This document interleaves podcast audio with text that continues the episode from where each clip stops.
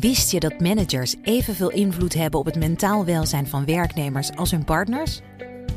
Toch voelt een derde van de managers zich niet in staat om hun team goed te ondersteunen bij mentale uitdagingen.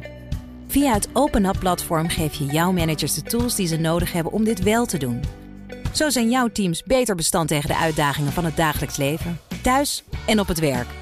Benieuwd wat we voor jouw managers kunnen betekenen? Ga naar openup.nl/slash bedrijven. Let's open up!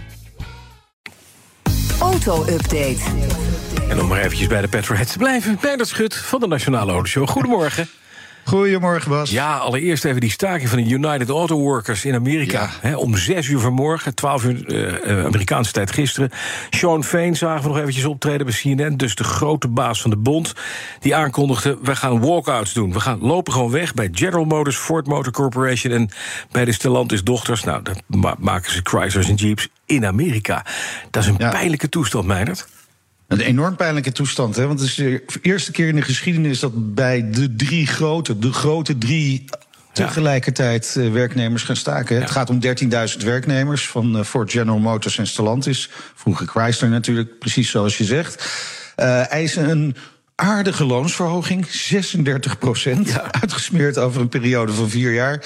En betere arbeidsvoorwaarden. Nou, actie wordt ook gesteund he, door die, die, die grote autovakbond United Auto Workers. Vertegenwoordigen 150.000 werknemers in de Amerikaanse auto-industrie. Uh, ja, het is, het is heel pijnlijk dat drie, de, de grote drie gaan staken. Ook uh, natuurlijk voor uh, president Biden. Volgens mij hadden jullie het daar vanmorgen ja, ook al zeker. over. Ik heb met Jan al uitgeboden, tien minuten nadat dit bewaarheid werd. Wat belangrijk is mij, dat is natuurlijk gewoon uh, wie bij welke fabrieken wordt gestaakt? Het gaat over de Rust Belt, he, alles om Detroit, want daar zijn die grote fabrieken ja. geconcentreerd. Nou weten wij, uh, maar misschien is dat toch leuk om te vertellen, dat een automaker niet uh, zelf alles bouwt, maar die hebben een aparte motorenfabriek en een transmissiefabriek ja. en die hebben toeleveranciers en noem maar op.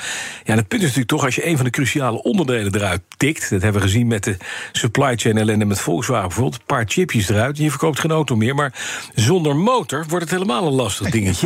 Ja, precies, ik, komt hij gewoon niet vooruit. Nee, en ik begrijp nu dat United Auto Workers heeft gezegd... we doen eerst assembly plants, dus de, de, de, de fabrieken... waar de auto's samengesteld worden, waar ze uit al die onderdelen worden gehaald. Maar ze hebben natuurlijk overal laadjes die ze open kunnen trekken... om uh, de werkgever te pesten en te zeggen... en nu gooi je de motorenfabriek plat. Want ja, dan ja. virtueel gooi je alle fabrieken dicht dan. Precies, dat is het natuurlijk. En het heeft ook echt enorme impact op juist wat jij zegt, die toeleveranciers. Want het ligt ook, het ligt ook gewoon gelijk stil. Hè? Ja. Dat is het punt. Er worden gewoon gelijk geen orders gedaan meer. Dus dit heeft zo'n 13.000 werknemers bij deze fabrieken die dan stoppen. Dat heeft een impact op veel meer bedrijvigheid in de Verenigde Staten. En dat ja. gaat gewoon een enorme impact hebben. Nou en of. En ik denk dat ze uh, al die schepen onderweg uit China met al die MG'tjes en uh, BYD'tjes, dat die uh, vandaag extra kolen op het vuur gooien. Want zo snel mogelijk naar Amerika. ja, precies. Zit er dik in. Dat. Staan er ook ja. banen op de tocht bij een VW-fabriek voor elektrische auto's?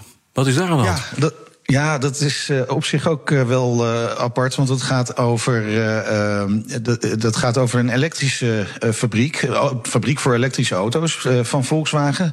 Het gaat om 270 tijdelijke werknemers van de fabriek in Zwickau. En de reden, die is vooral bijzonder, want het gaat om de afnemende vraag naar elektrische auto's in Duitsland zelf. Hè. Daardoor zouden de banen van nog eens 2000 tijdelijke werknemers bij die fabriek ook op de tocht staan. Nou, klinkt allemaal niet heel erg fijn. Het is ook echt wel wat aan de hand.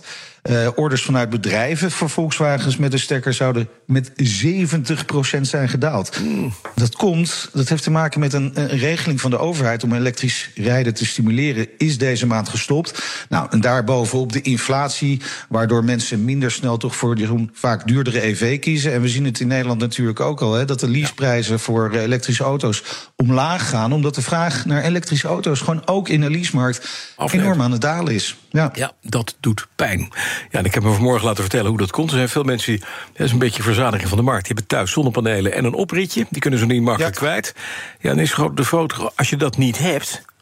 En je hoort dus niet tot dat marktaandeel. Ja, dan heb je helemaal zo'n elektrische auto niet nodig. Kan je veel beter een benzinebakje kopen. Ja. Precies. En dus daar, huizen met een oprit die worden meer waard waarschijnlijk. Dat is waar, mij. Ja. Heb jij een oprit? Ja, precies. Uh, nee, nog nee, niet. Ik ben nee. hard op zoek. de buren gaan weg bij ons. Ja, precies. Uh, BMW, ja, ze bevestigen de komst van een volledig elektrische... en dat is een, een, een, een, een nouveauté in, uh, bij BMW...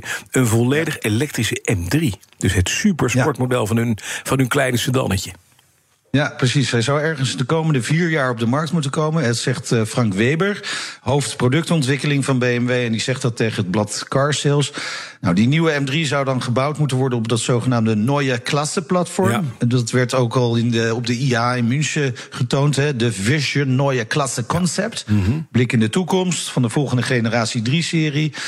Uh, je, je, kon ook al wel zien dat hij al wel bijna productierijp was. Hè? Dus waarschijnlijk komt eerst dan de gewone 3-serie... en daarna volgt dan de M3. Nou, op zich hoeven we ons niet per se heel veel zorgen te maken... want gelukkig, er komt ook een M3 met een verbrandingsmotor, Bas. Ja. Gewoon een hele nieuwe motor wordt erin gezet... wel gebaseerd op de huidige zescilinder... Eh, maar eentje die voldoet aan de Euro 7-norm. Dus eigenlijk voor iedereen wat wils... Uh, je levert wel met die zescilinder wat in op de prestaties. Ja, want dat ik net de nieuwe elektrische M3 die is sneller. Ja, die, ja, die, die krijgt een mogelijk een gecombineerd vermogen van ruim 1340 pk. Hallo. Uit, uit vier elektrische motoren. Ja, daarmee wordt de M3 met de verbrandingsmotor wel een beetje het lachertje van de straat. Hè? Want die komt niet eens tot uh, nee. 550 uh, pk. Alleen niet eens tot de helft. De buren horen die wel en die 1340 pk niet. Ja, dus het, het is, is om, om vier uur met uh, de verbrandingsmotor weg te knallen. Dat is juist vanaf je garagepad.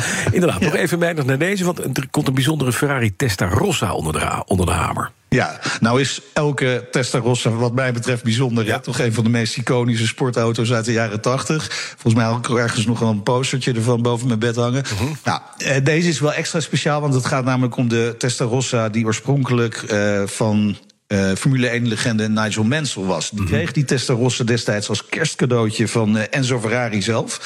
Uh, daarmee hoopte de Italiaan Mansell over te halen om van Williams over te stappen naar Ferrari. Nou, ja. dat lukte ook. Het was niet een hele geweldige combinatie trouwens. Hè, want hij reed twee jaar voor Ferrari, werd vierde en vijfde in het kampioenschap. Daarna vertrok hij weer, Mansell. En verkocht ook gelijk maar zijn Testarossa. Maar ja, het blijft natuurlijk wel de eerste eigenaar van ja. deze Testarossa. Ja. Uh, er staat ook een naamplaatje op de dorpel met zijn initialen. Net als een bijpassende kofferset, ook met zijn initialen. Dus dat is best wel leuk.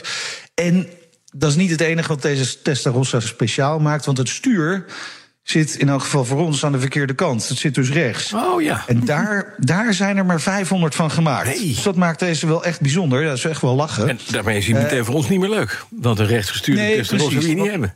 Wij niet. Nee, en, en er zit dan ook nog wel een extra uh, prijskaartje aan. Oh, Gaat 4 november onder de hamer, mm -hmm. best wel de bies. Verwachte opbrengst 150 tot 200.000 pond.